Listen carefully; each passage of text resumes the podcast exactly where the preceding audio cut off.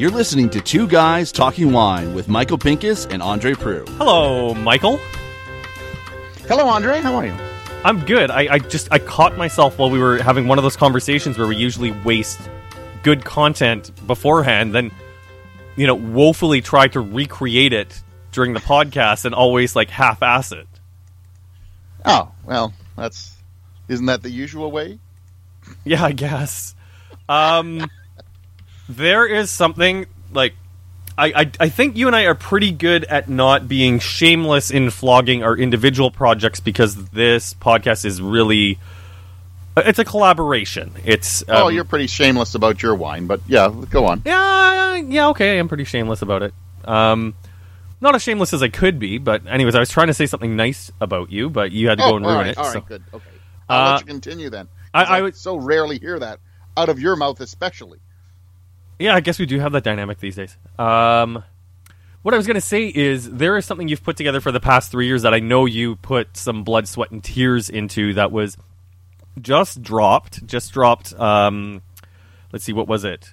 Last Thursday?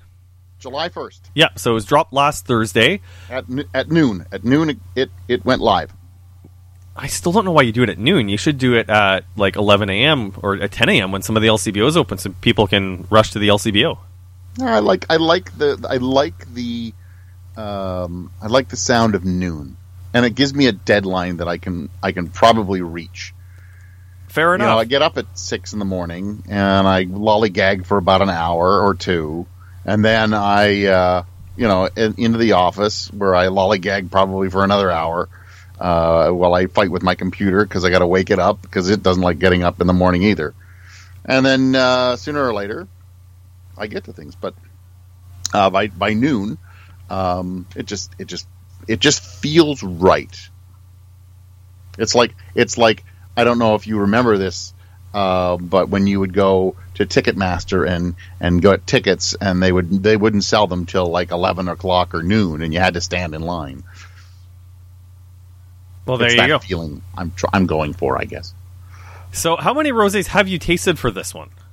So this is hundred and uh, hundred and sixty.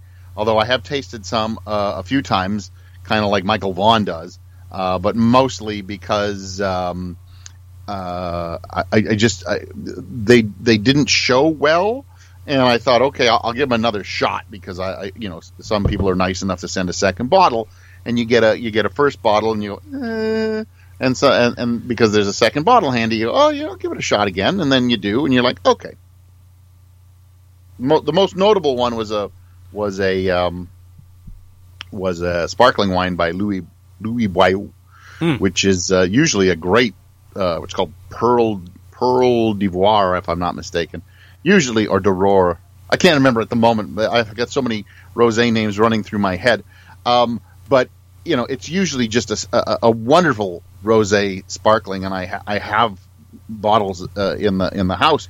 And the first bottle I tasted, I, I, I it might have it might have been corked. Uh, it didn't taste corked, but it tasted really off, not like anything I would want to drink. And actually, both reviews do kind of appear in the in the in the um, in the uh, in the report this time. I actually think it's, it's reassuring to hear you say that because I know um, that one of the challenges with making rosé, especially if you're looking to get the 2020 out in time for spring, is dealing with a bit of bottle shock. And I think even even at this point, like it can take a little while for some of these wines to shave that, to, sorry, to shake that uh, bottle shock before they're really you know ready to ready to rock. Well, I, I know the ones that I like picked up from uh, producers here. Um, they they were like, uh, you know, some some of them said to me, if you could wait as long as possible uh, to taste this, and and I did. I like I, I, I- followed I follow instructions pretty good when it when it comes to wine and and giving everything a fair shake. Um, and uh, some people would say they just bottle it. Can you give it as, as much time as you can?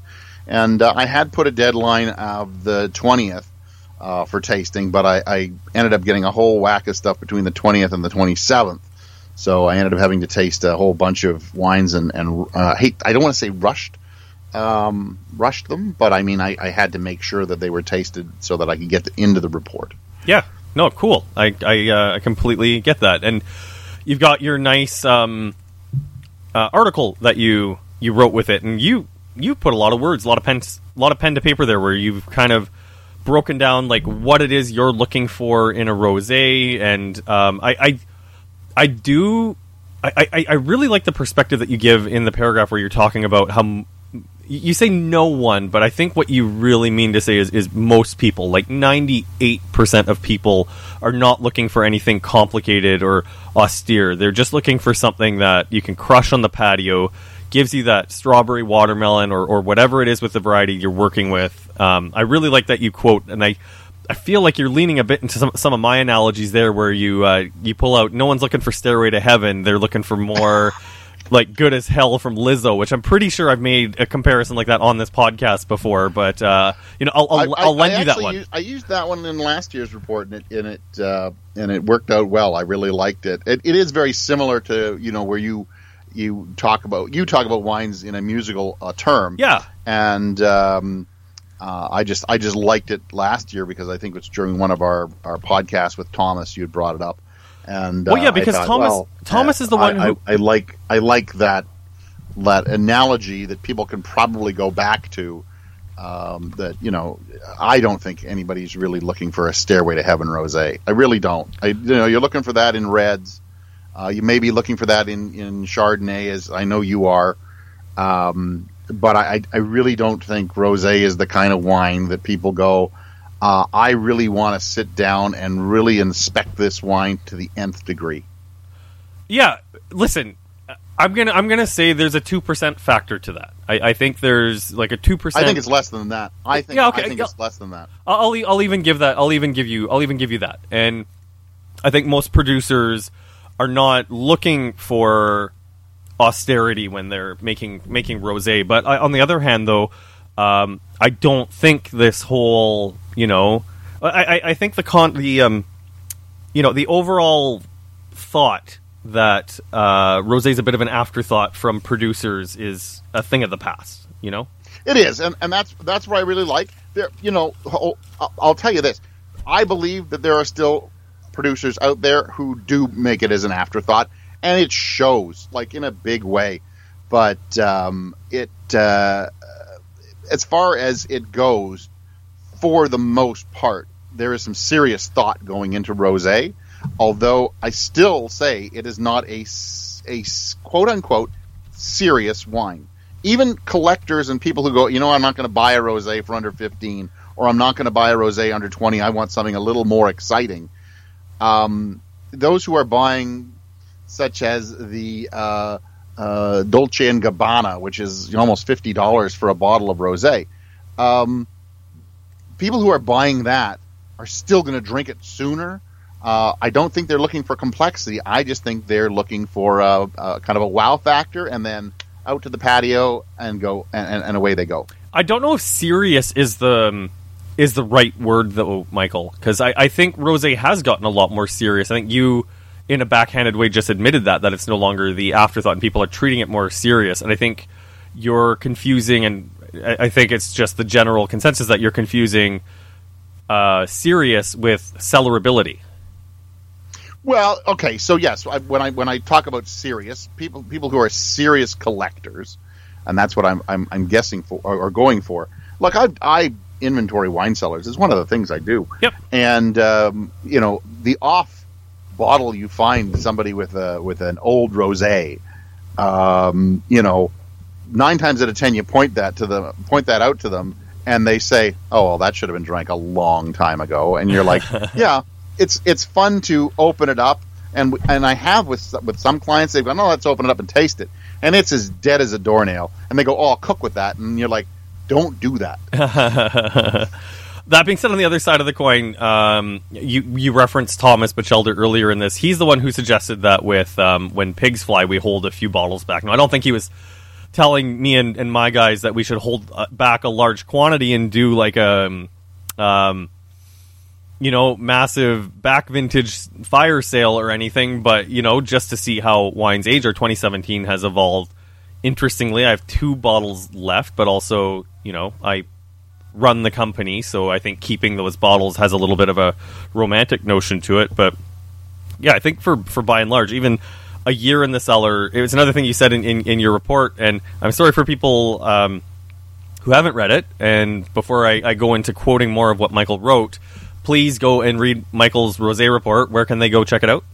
Uh, they can uh, head to my website, and it's at michaelpinkuswinereview.com. There will be banners all over the site to uh, to uh, find it. I lost my train of thought.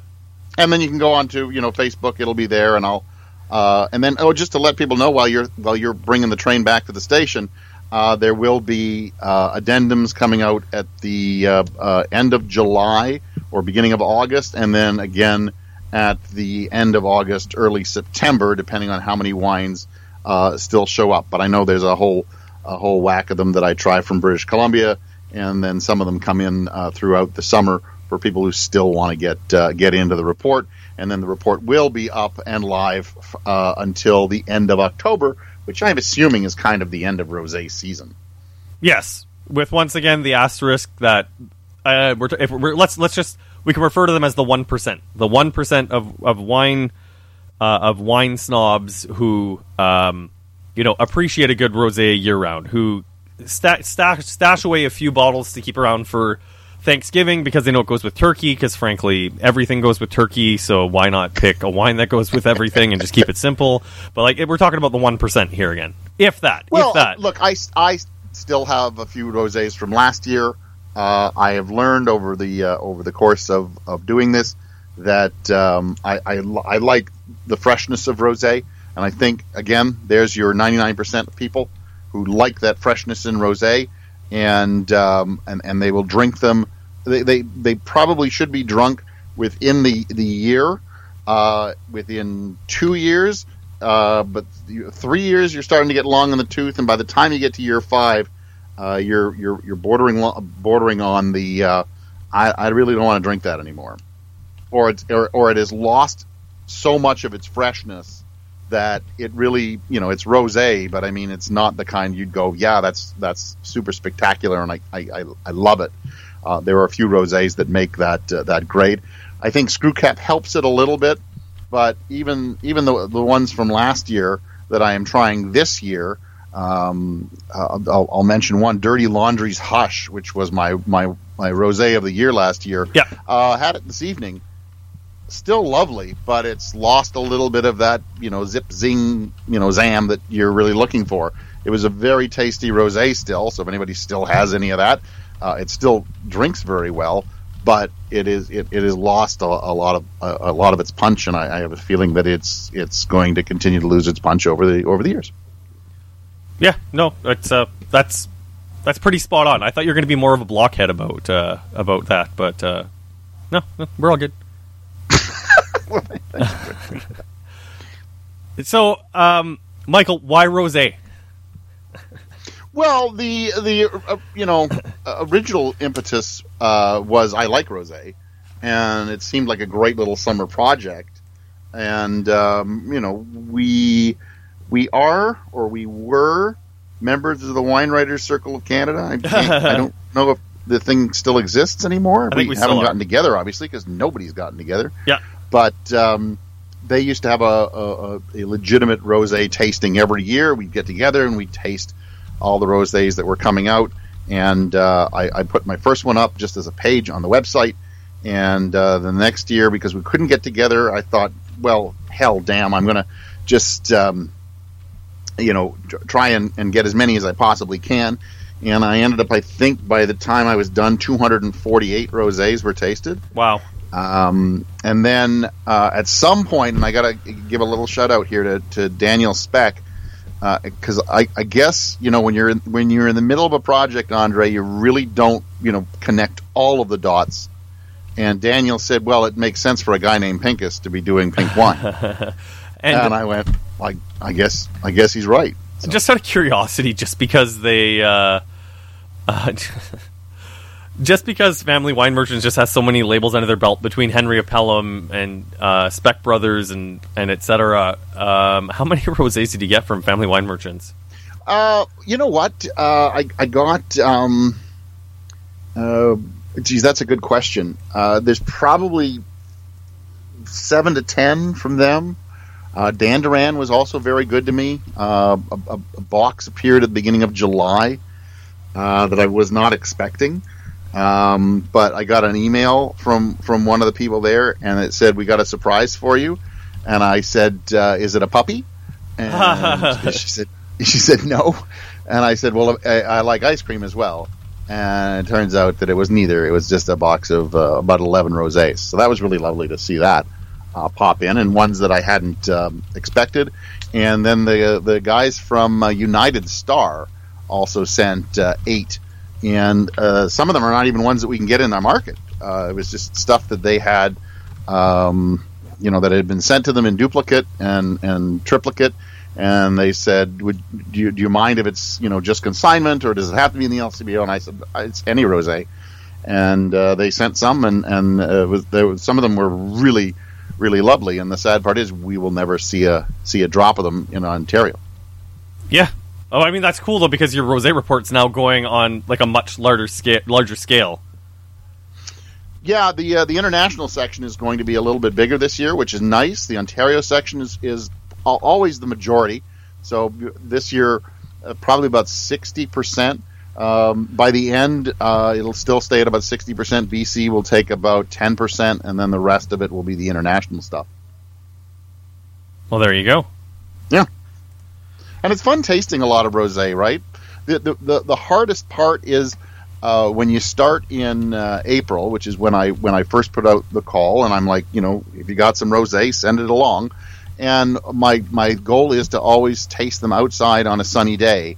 And I always go out and take the pictures outside, and I taste them outside. But some days, especially in April and early May, they're not really rosé days. They're sunny, but they're not they're not really warm. Um, another thing in your uh, rosé report that I think is really worth bringing attention to because it's one thing I noticed when I, I took a look at your scores is um, the scores were a little lower than I would expect, even even from you. Uh, like well, there's a lot of three and a halfs, uh, actually a lot of threes, which is I, I um, not something a lot of I, I, I don't publish three scores. Very actually, I shouldn't say I don't. Very rarely do I publish three scores. There are only a handful of wines that have uh, four point four point scores, and a lot that hover between three and a half and three and a half plus. So, um, and this brings me me to, and I and I and I, I, I do have an article in this this version. There's more articles in this version than there were last year, um, and and one of them is is on scoring. And I know you and I have, have had that discussion over many over times. So let's not spend too much time on this.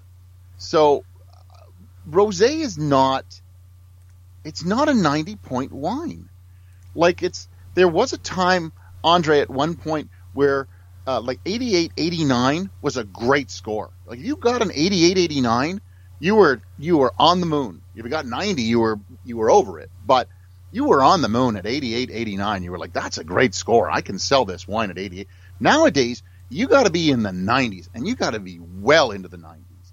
Well, rosé is not a 90 point wine people it's it's just it's it's a it's for the most part it's simple easy everyday you know drink it chug it whatever you're going to do kind of wine and i really get into uh, this this article that if somebody is scoring uh, wines first of all consistently in the 90s they're not being honest but if they're scoring rosé consistently in the in, in, in the 90s, then they're not really doing you any service, and they're not um, and they're not doing it for the wine. They're doing it for themselves. They're doing it to get notoriety.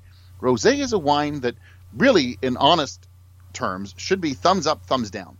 That's really where rosé should sit. But don't you think the fact that the category is being taken a little bit more seriously by producers counts for counts for something and should be pushing those those scores up? Like, shouldn't you be I'm just playing devil's advocate here, um, but shouldn't you be scoring the wines based on the category that you're tasting? Like, you know, you wouldn't be. No, I'm, I know, I'm you, tasting. I'm. It's, you, have just you've just admitted that bastardization of the uh, of the hundred point scale. The hundred point scale was based on taste this wine, give it a score between basically, really, let's be honest, eighty and hundred, and Yeah. um, it's it's about the, the the wine, and I will bet you that. Let's go back when you know Robert Parker started the hundred point scale, and when people were being honest and serious about the hundred point scale. I would really be shocked if you saw a lot of rosés in the ninety point scale. Oh, there you I go. would be shocked, right? Yeah. Okay, So- fair enough. so why are we pushing you know scores up and, and and let's be honest it is just so that people can get their name on advertisement sheets uh, so that you know you get into the lcbo catalog so that you know um, um, toro bravo can say hey i got 98 points for this $8 wine look the toro bravo this year tasty wine but anybody giving it 90 and above is smoking a lot of crack.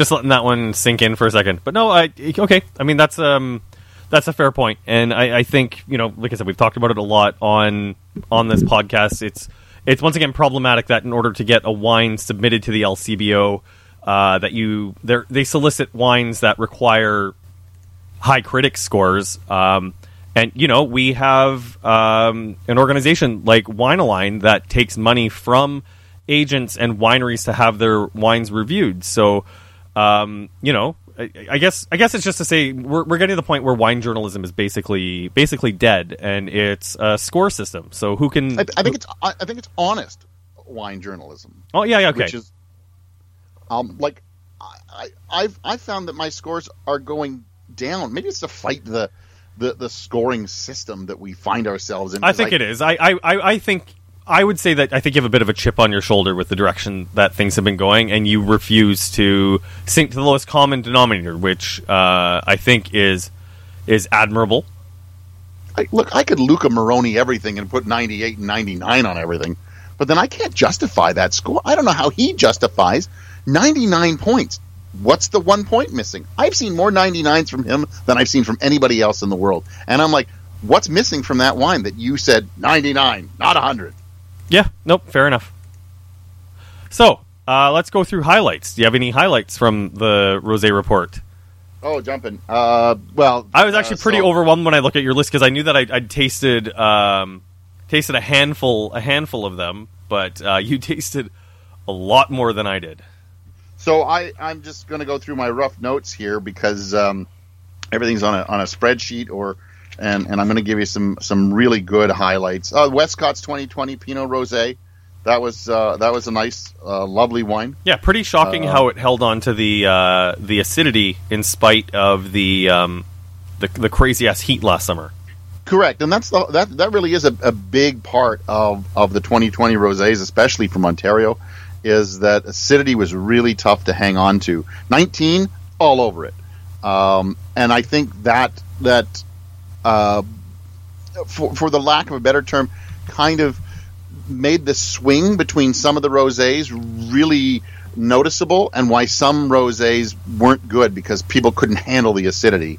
Whereas this year, there, as you said, there's a lot of three and a halves, a lot of three and a half plus, a lot of three pluses.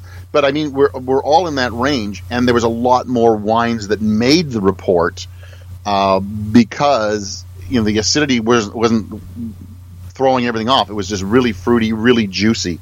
So there was a lot of a lot of good uh, a lot of good tasty rosé out there uh, because that acidity wasn't just you know clobbering people over the head and and and throwing things that's out of balance.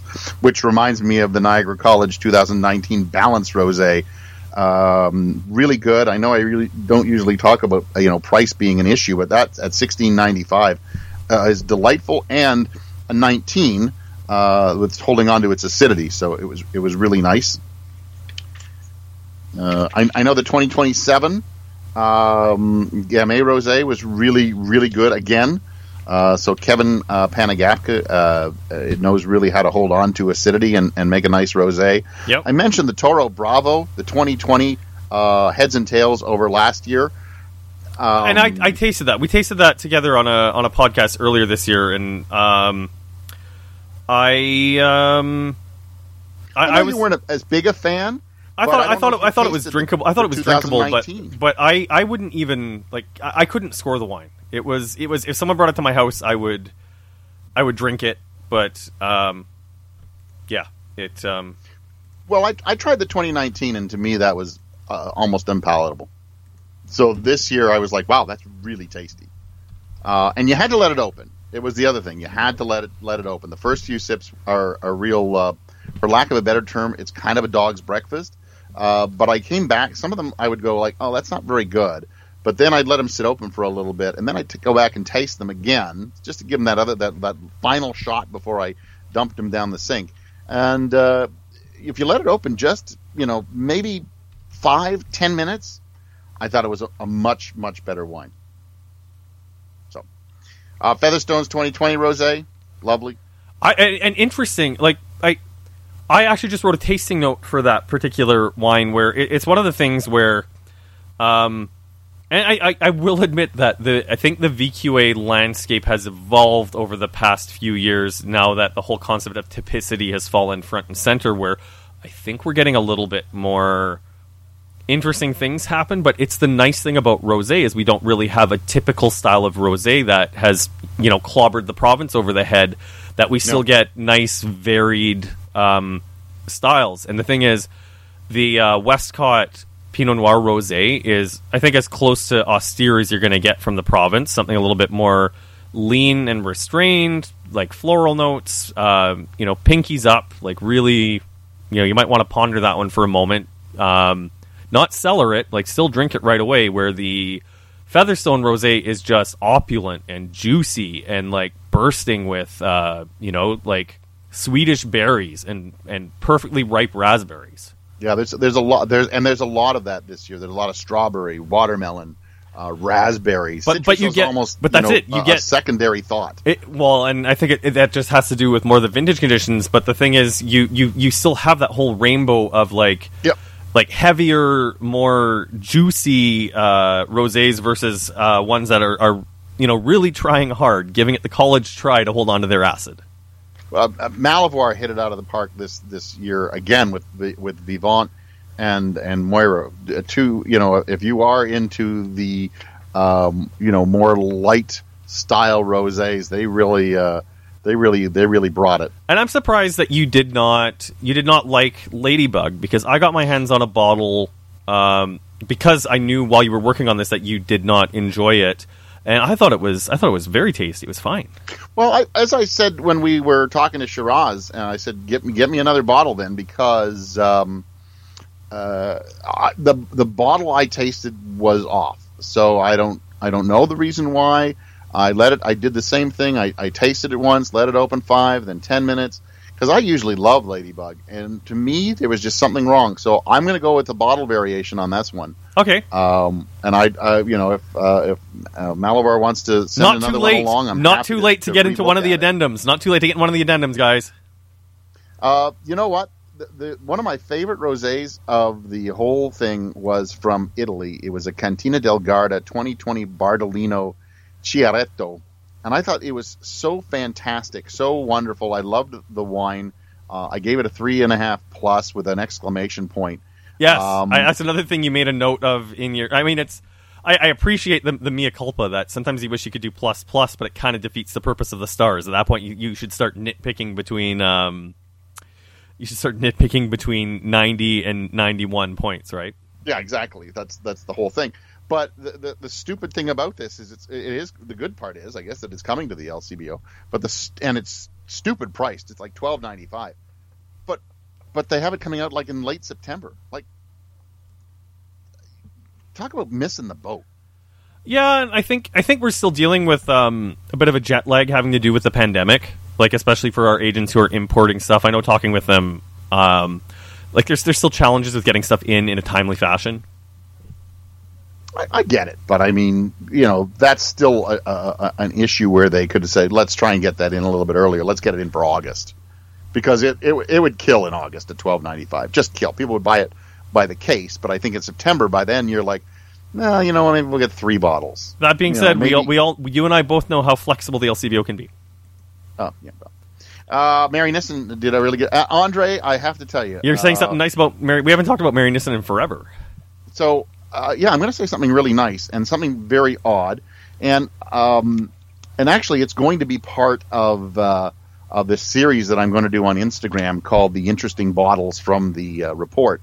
And it's not just the, the, the, the top scoring wines; it's the ones with interesting labels, the ones that you know you pull out and you go, "Oh, that's that's really cool." So it's got a funky label, or you tasted it and went, "Wow, that's that really is nice." Yeah. Or wines with a really cool backstory.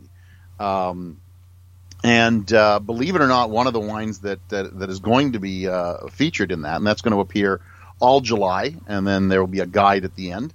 Um, but Marynissen put together, and I'm just I'm just looking through my rough notes here trying to find it. It's a skin fermented Pinot Gris. Oh, cool, cool, cool. Well, you and I both, you and I both have a soft spot for those, and when they're done well, they're done like they're they're they're pretty exciting. They they can be, and and they they made it as an uh, not as an orange wine, but as an orange wine. But they they wanted to do something a little different uh, with it, and um, yeah, it is it is it's a ten day skin ferment, uh, which seems a little long, um, you know, for a rosé, obviously. Yeah. But Pinot Gris is is different, and uh, um, this this one's uh, really interesting. So look for that on my Instagram because I will have the full story of how they made it and and why they made it and and stuff like that.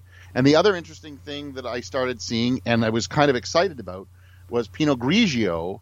Um, a lot. Uh, I'm I'm not going to say a lot because it was just a few producers sent me from Italy uh, some really uh, really lovely Pinot Grigio del Venezia uh, that was pink. Oh yeah? And um, one of those is also going to appear on the, on the Instagram because I got their backstory of why they decided to do it, and uh, really, really uh, interesting to see Pinot Grigio uh, instead of being stripped out and and as, as a boring wine, being made in the in the pink style, uh, and that's what a lot of them call it. They just call it pink, so that people don't think that there's a problem with their Pinot Grigio. Uh, making it in that lovely pink style, which seems to I don't know why it just it just brightens it up, freshens it up because they haven't stripped it of anything. Cool. So, anything Wow. else that you you want to add? Uh, I, I think people should should read the report. I think they should go back numerous times. They should print off a copy. They should uh, carry it with them everywhere they go. Uh, uh, I, I, well, it'd probably be hard because it's not like a it's not like a pocket copy, but you know, keep it on your phone. Uh, so when you're on, on in the LCBO, and and come back each time to see the the addendums. They will be an, announced uh, on on Instagram and Facebook and uh, and Twitter, and obviously on my on my website. Or heck, just sign up for the newsletter and, and it'll show up in your inbox. Awesome. Also, I, I should I want to tip my hat to you. Your rosé tips have been really entertaining. Um, I've, I've enjoyed that. Oh, thank you. Um, anyways, I haven't enjoyed my hair in any of them, but uh, thankfully, uh, with any luck, uh, I am going to go uh, on the 30th and chop this mop off. I, I I'll do it. I, I, I, Andre, I would take clippers to your head in a heartbeat. Yeah, but I like my long hair. Uh, you know. Uh, People like my long hair. Why do I care what you think about my long hair? All right, do what you want. Anyways, I'm Andre Proulx from AndreWineReview.ca. Uh, you can follow me on social media at Andre Wine Review. Uh, you can support this podcast. Check out patreon.com slash two guys talking wine. We appreciate the uh, support that we do get. And uh, I'm Michael Pinkus of michaelpinkuswinereview.com. I'm uh, on social media a lot as the Grape Guy or as Michael Pinkus. So just find me that way. Uh, Andre, it was great uh, talking uh, talking rosé. Yeah. Um, we we rarely talk about the, the pink stuff, and, and it's always nice to to talk about you know some fun, frolicky kind of wine. So everybody should get out there. Um, now that summer is here, and now that we can meet friends and, and go out and drink wine with them. Say goodnight, Michael. Oh, that's right. Good night, Michael. Thanks for listening. Please subscribe to Two Guys Talking Wine on iTunes. Two Guys Talking Wine is produced by Jim Ray, Adam Duran, and Ken Little.